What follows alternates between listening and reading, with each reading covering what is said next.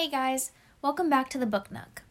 This week we're taking a different turn on the usual, that being me fangirling over books.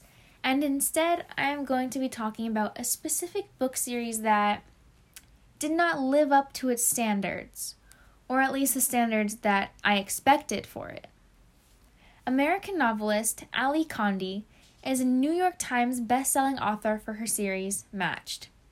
And when I read online that this series was New York Times best-selling, to be honest, I was I was kind of confused why. And I'll I'll tell you I'll tell you why.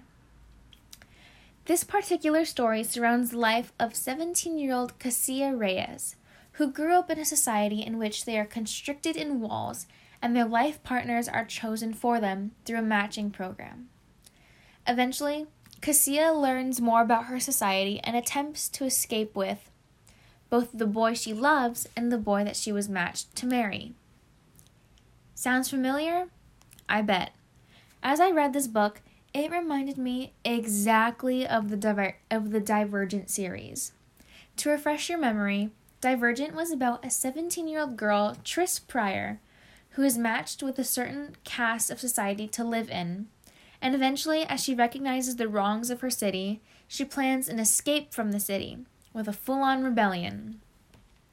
Now, yes, I am aware that both novels of the dysto- are of the dystopian genre, and I am all for a good dystopian book.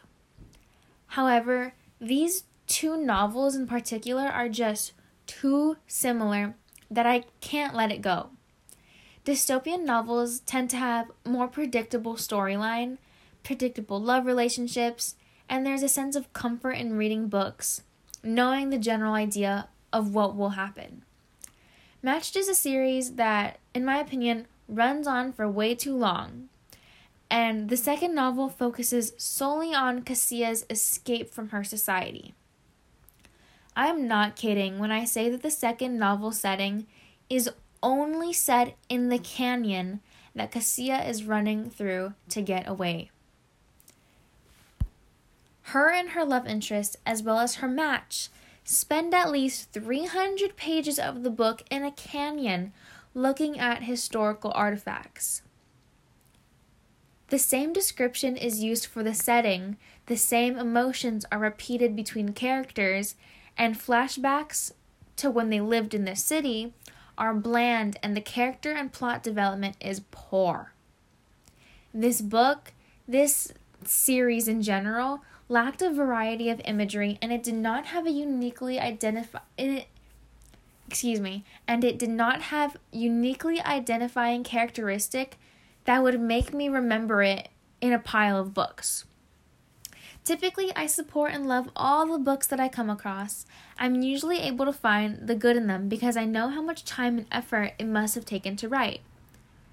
However, this book I was unable to find a love for, and after the first and second times I've read it, I still can't find a reason to like it. The plot of this book did not progress from the second novel, and a series as slow as that is not easy to get through, let alone have a positive opinion on. Thanks for listening to this episode of The Book Nook. I appreciate you guys for taking the time out of your day to listen to my episodes. Thank you.